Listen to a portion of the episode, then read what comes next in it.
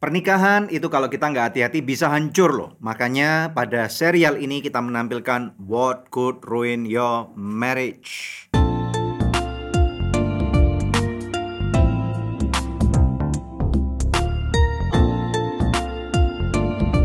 Kamu lagi dengerin podcast Love Revolution. Love Revolution. Karena cinta perlu perjuangan dan tindakan nyata. Ya, seperti tadi kami, bilang bahwa pernikahan itu harus dijaga dengan baik-baik karena kalau nggak hati-hati tentunya pernikahan kita bisa hancur.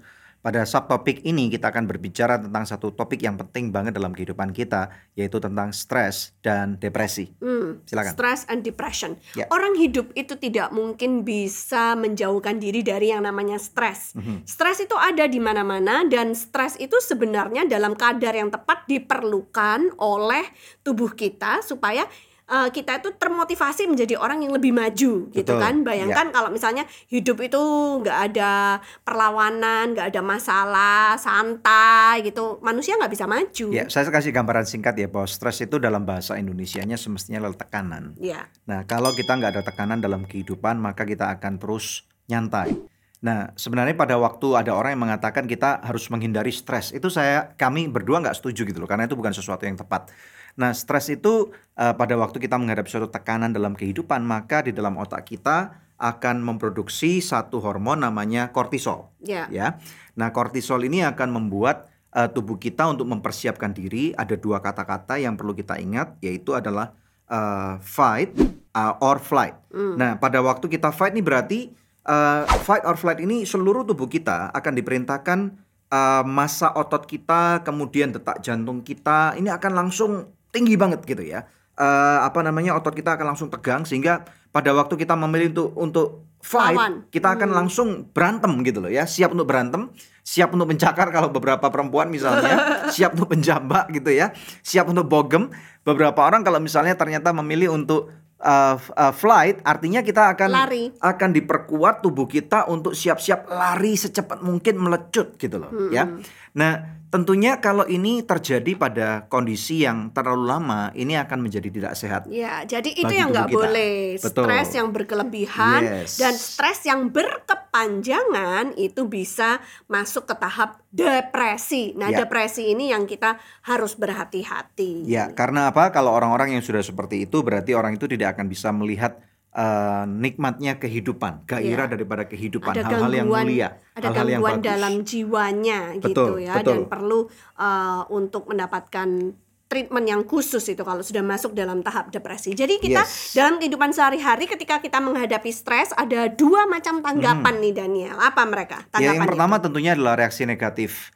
Orang yang bereaksi negatif di dalam pada waktu menghadapi stres, orang itu biasanya akan cenderung untuk misalnya ada yang sampai mengurung diri, Hmm. ya. Ada juga yang sampai berteriak-teriak. Jadi tergantung daripada personalitas daripada orangnya. cemas yang Yes. berkelebihan, ya kan? Atau ada Yes. juga mungkin yang melakukan sampai kekerasan, fisik kekerasan fisik, Hmm. kekerasan verbal terhadap dirinya sendiri ataupun Yes. terhadap orang lain nih Betul, ya. betul. Hmm. Dan kemudian ada juga bahkan yang nggak bisa tidur atau insomnia. Ya. Nah ini adalah bagian daripada orang-orang yang bereaksi secara negatif. Tentunya ada beberapa reaksi- reaksi-reaksi yang lain, misalnya gangguan asam lambung. Asam lambungnya naik dan Hmm. kemudian tentunya asam lambung ini eh, sekali lagi adalah suatu enzim yang semestinya diperlukan oleh Pencernaan. lambung kita untuk mencerna, menghancurkan makanan. Tetapi karena diproduksi terus-menerus dan berkelebihan, akibatnya itu bisa fatal loh. Emang kenapa sih asam lambung itu parahnya kayak apa? Orang bisa sampai eh, terjadi kalau beberapa orang bilang itu beberapa orang dokter bilang eh, mengakibatkan kanker tenggorokan.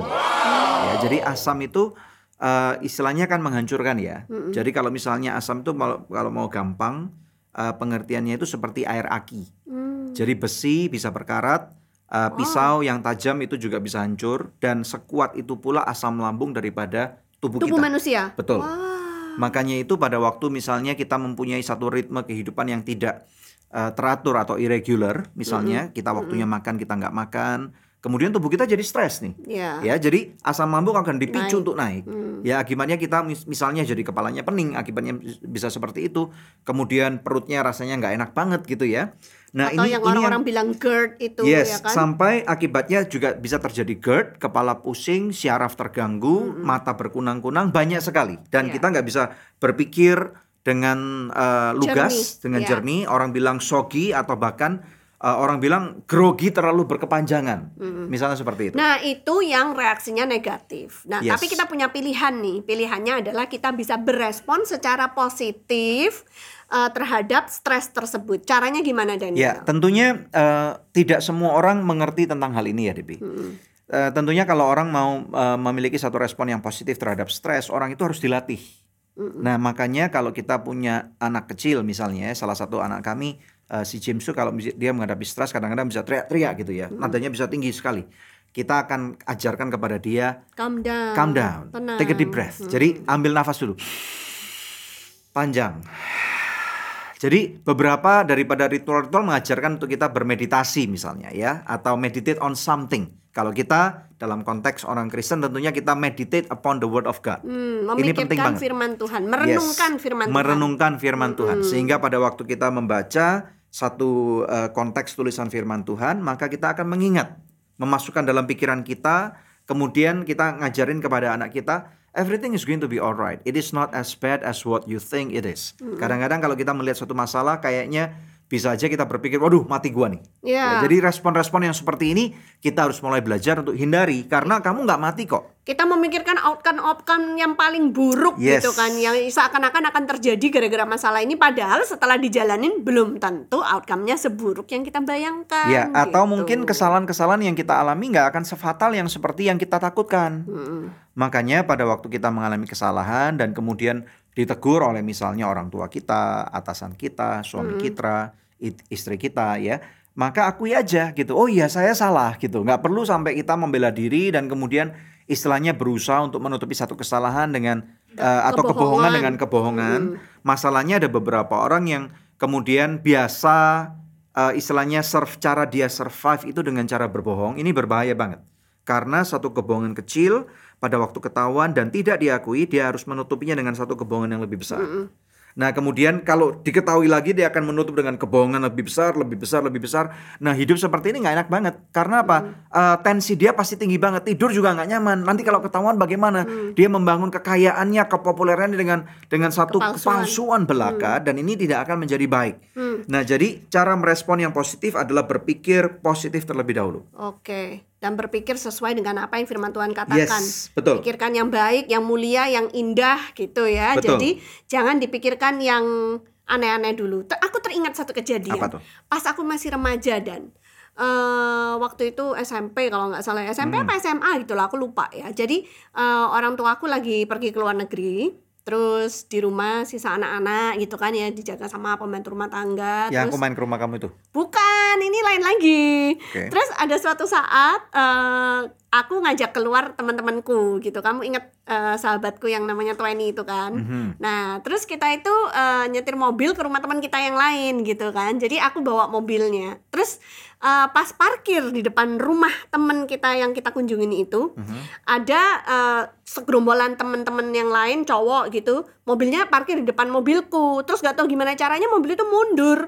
jadi mobilku itu ketabrak kena munduran dari mobil depan Oh ya oke. ya itu kan penyok gitu I think I kan remember that. Ya, Yeah. tapi ini kan karena masih liburan jadi masih Yes. ada waktu untuk memperbaikinya gitu kan. Nah, kebetulan eh, best friend aku itu waktu itu papanya kerjanya bengkel. Hmm. Jadi dibenerin lah di bengkel dia. Tapi ngecatnya belang gitu Hmm. kan. Mobilku warna putih mulus, terus catnya belang gitu kan. Giliran mamaku pulang, wow dari luar negeri, wah itu udah deg-degan banget kan. Aduh pasti dimarahin, pasti dimarahin, pasti dimarahin ini gitu kan.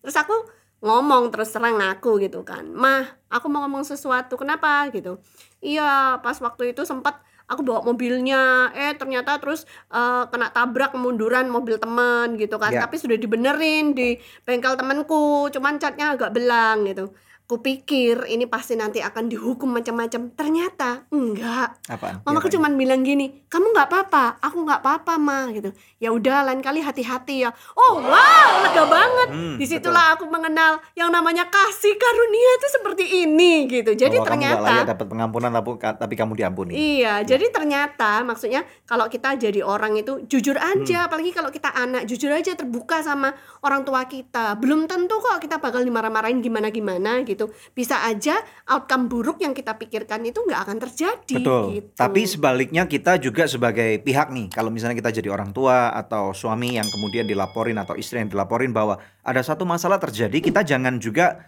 eh, terlalu istilahnya apa ya, terlalu terlalu lebay dalam kita misalnya bereaksi gitu. Ah, dunia hancur gitu ya. Apa? Kamu tabrakin mobilnya gitu misalnya. Jadi kita harus ngelihat bahwa eh, kalau keluarga kita seperti tadi mama kamu the way your mom responded it was very good Very gitu good. ya. Karena Berarti lebih penting anaknya Yes. daripada mobilnya gitu loh. Yes, ya gitu kan? ya. Jadi jangan sampai mobilnya diusap-usap dulu, nggak apa-apa ya. Oh, kamu nggak apa-apa ya. Itu berarti kebalikan gitu ya. Jadi eh, dengan cara seperti itu, kalau ada anggota keluarga kita yang mau untuk belajar berani jujur, kita juga harus menghargai. Namun memang kadang-kadang konsekuensi tidak bisa dihindari nih. Kalau memang kita agus- harusnya eh, eh, akhirnya harus ditegur atau mengalami disip- tindakan action, disciplinary ya. atau time out atau Ya harus bahkan mau menerima. mendenda adanya satu kerugian kalau misalnya ada orang bersalah nggak sengaja melanggar hukum sekalipun ya ya bertanggung jawab lah karena itu bagian daripada kehidupan kita nggak bisa selalu expect ada orang yang selalu mau uh, menunjukkan kasih kemurahan terus menerus tanpa batas ya nggak mungkin gitu loh Iya. Nah, beberapa orang juga misalnya yang mereka gagal untuk melewati masa-masa depresi, ada satu hal yang uh, cukup nggak enak nih, karena kita tahu bahwa namanya depresi itu bisa membunuh. Dalam arti Iya. ada orang yang gagal dalam mengelola depresinya dan kemudian dia tidak melihat ada jalan keluar atau alternatif yang baik. Kayak nggak ada harapan Yes, gitu ya. the loss of all hope. Iya. Dan akhirnya orang itu melakukan satu tindakan yang sangat bodoh, yaitu bunuh diri. Iya. Nah, menurut kamu Deb, kira-kira kenapa kalau orang bunuh diri itu bodoh banget gitu? Well, eh, kelihatannya ya kan bunuh diri itu merupakan satu jalan pintas kita menyelesaikan masalah kita. Tapi Mhm. sebenarnya kalau mau dipikir-pikir ulang ya kan, justru itu jalan pintas menuju ke neraka gitu Wow. kan. Jangan bunuh diri gitu karena eh, dalam keluarga aku ada satu om aku yang eh, mati bunuh diri gitu kan ya. Dan Wow. itu eh stres, beban mental yang harus ditanggung oleh keluarga yang ditinggalkannya itu Hmm. panjang loh, seumur hidup akan mengenang. Ya kayak dalam hal ini oma sama opa aku gitu. Oma aku sampai teler kayak berapa bulan kayak orang linglung gitu karena kehilangan anaknya gitu. Iya. Dia kayak merasa jadi orang yang ditinggal mati bunuh diri itu kayak merasa apakah cintaku tidak cukup untuk membuat kamu stay. Yes, atau ada satu orang teman baik yang kita kami kenal dan mamanya sadly speaking meninggal bunuh diri. Mm. Sehingga dia pun bertumbuh dengan satu jiwa yang sangat terkoyak yang istilahnya sangat susah sekali untuk untuk menerima apa ya eh, mungkin peng- pengampunan atau apa atau bisa nggak bisa menerima istrinya dengan baik sehingga mereka juga mengalami struggle yang sangat berkepanjangan gitu Karena kali ya. kalau mamanya mati bunuh diri berarti kan anaknya akan merasa aku tidak Yeah. cukup dicinta sehingga mamaku meninggalkan aku gitu kan. Memang Yes. kasihan gitu. Jadi uh, for you guys who are listening to this podcast kalau ada di antara kalian yang sedang merasa dalam keadaan stressful Mm-hmm. atau dalam keadaan depresi, seek help, seek counsel, jangan bunuh diri. Jadi kita mau memberikan beberapa tips nih ya gimana caranya untuk mengatasi stres supaya tidak masuk ke dalam depression karena ini bisa mengganggu kehidupan berumah tangga, mengganggu kehidupan keluargamu, orang-orang yang kamu cinta bisa tersakiti semua Mhm. Betul, gitu tanpa betul. kamu menyadari bahwa kamu sedang menyakiti mereka.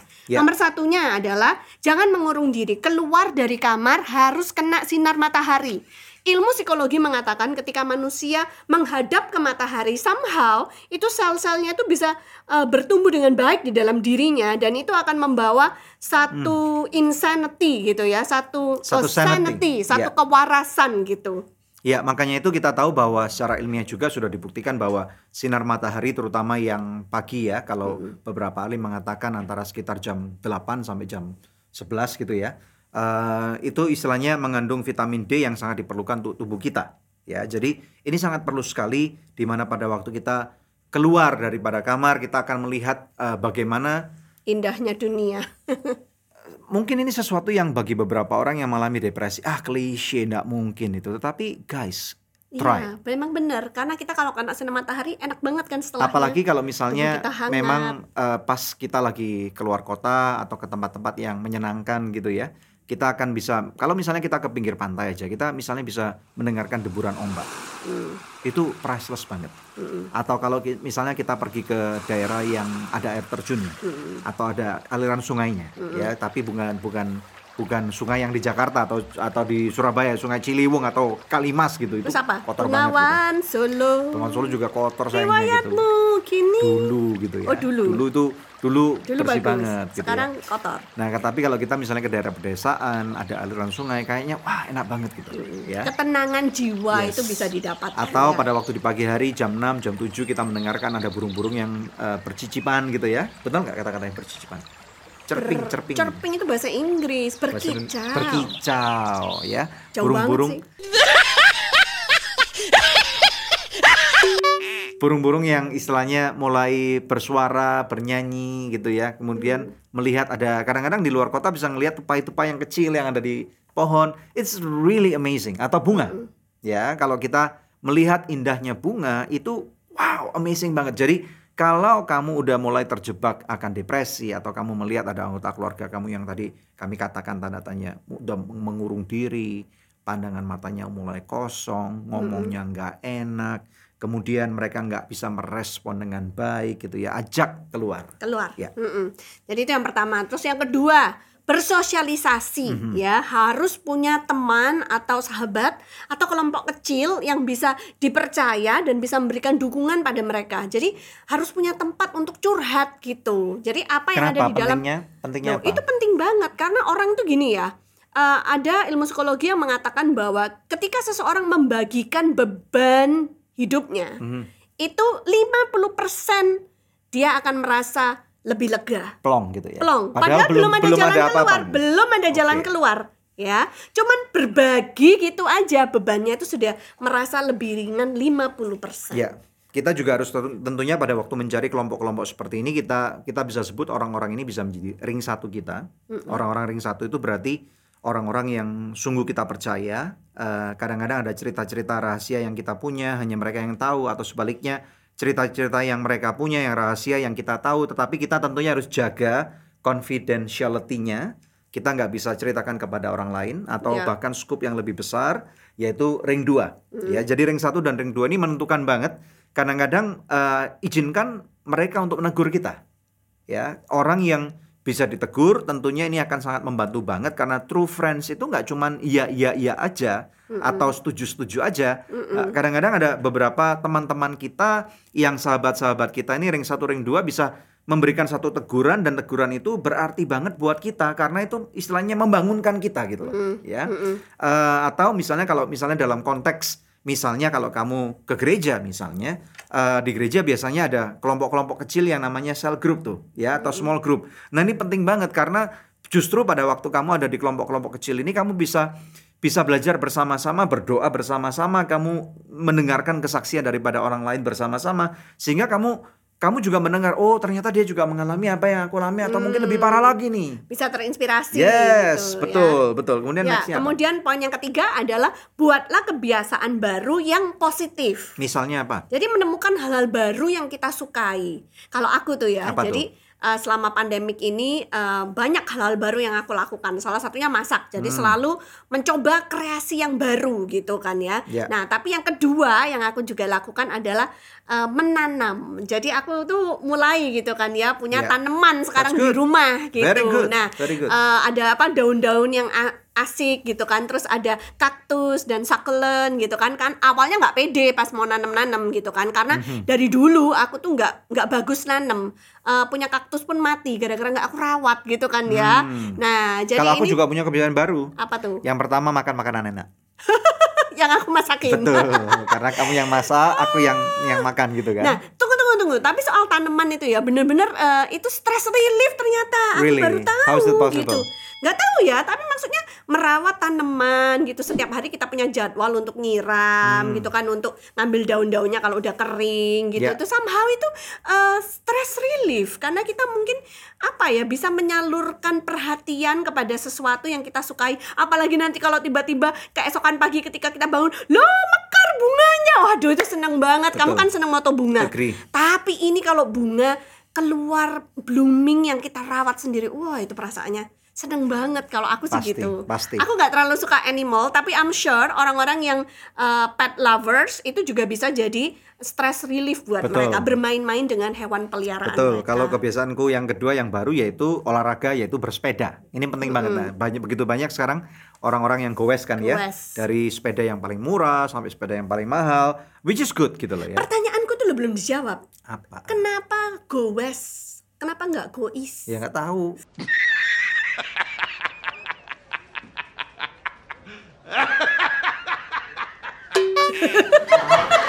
Apa artinya go west? Ada yang tahu nggak? Wes wes wes bablas anginnya gitu kali. Ada yang tahu nggak kenapa jawabannya ya? Kalau ada yang tahu silakan tuliskan di kolom komentar kenapa go west. Itu mungkin kayak kayak kalau eh, ngayu itu kan ada anginnya west, Wes, west. go-nya apa? Harusnya ya is, is, is gitu kali ya. Ya kan go go tuh pergi go west gitu loh. Oke. Westnya itu. Pergi ke barat, aneh ya. Ya, Oke.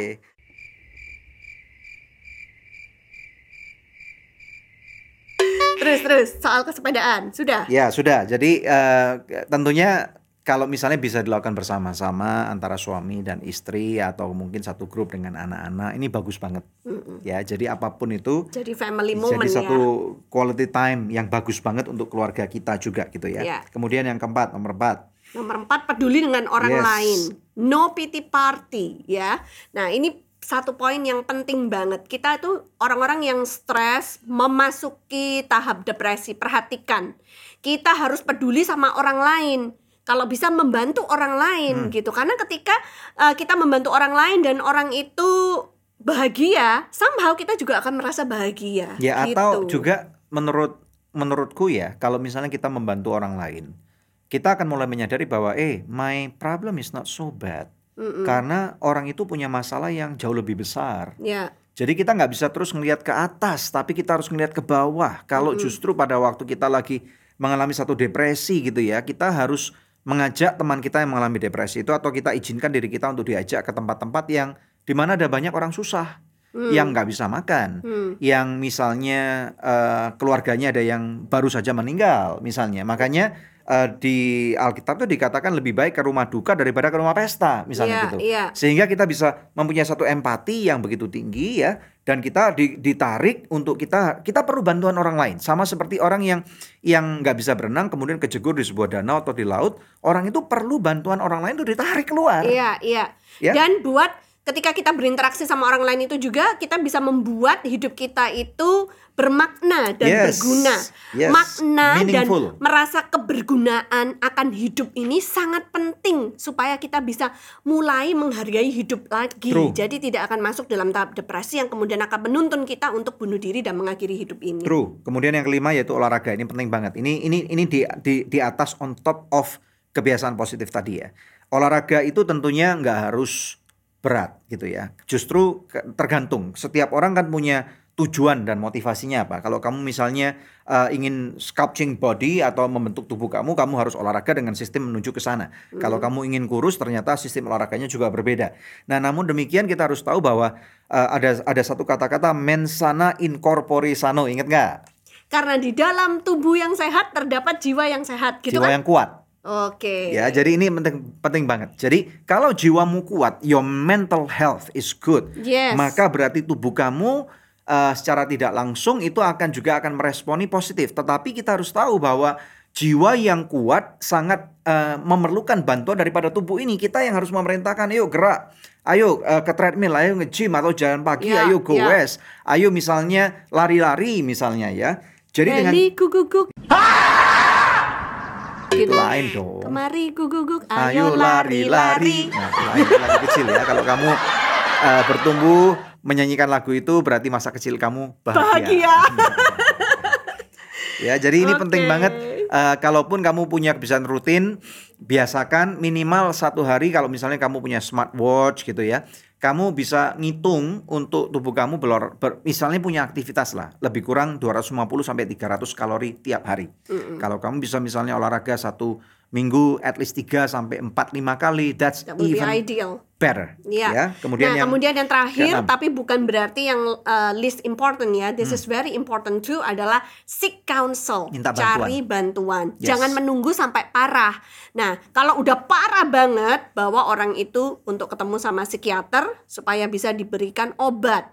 Ya, kadang-kadang Ya. orang yang terguncang jiwanya ini memang perlu bantuan bukan cuma teman tetapi eh, expert medis help. juga ya. Ya, medical help Kemudian kadang-kadang. setelah itu bisa dibantu dengan psikolog ya Yes. untuk membantu tentang kejiwaan dia yang terakhir akan di-maintain oleh counselor. Nah, tapi kalau buat yang tidak terlalu parah ya seek counsel gitu, uh, minta konseling gitu. Kita harus sadar konseling. Orang itu jangan merasa malu untuk pergi konseling. Orang konseling itu bukan orang yang gila mau edan, bukan. Hmm. Ya, justru ini kalau orang peduli dengan kesehatan mentalnya, dia akan punya counselor gitu. Artinya kalau kita berani mengakui bahwa ya bener gua punya masalah, itu berarti kita akan mempunyai kesempatan untuk ditolong lebih cepat. ya. Bayangkan kalau misalnya tadi orang kejebur ke sungai atau ke laut atau ke danau, kemudian sungkan gitu ya. Ntar orang lain mikir apa enggak? Ah, jaim-jaim aja ya udah mati, cepet mati Hanyut, pasti. iya. Kamu nggak mau mati di dalam depresi kamu karena depresi itu benar-benar bisa membunuh, Iya. ya, membunuh relasi kamu dengan suami atau istri kamu, membunuh relasi kamu dengan anak-anak kamu atau dengan orang tua kamu, membunuh relasi kamu dengan semua potensi terbaik yang Tuhan sudah uh, berikan dan ciptakan buat kehidupan kamu sekalian. Ya, ada kata-kata yang menarik yang saya mau kutip dari Alkitab nih, dari Filipi 4 ayat 8 yang mengatakan, "Jadi akhirnya, saudara-saudara, semua yang benar, semua yang mulia, semua yang adil, semua yang suci, semua yang manis, semua yang sedap didengar, semua yang disebut kebajikan dan patut dipuji. Pikirkanlah semuanya itu. Anda sudah mengikuti Love Revolution? Karena cinta perlu perjuangan dan tindakan nyata. So see you on the next episode. God bless you. Ciao.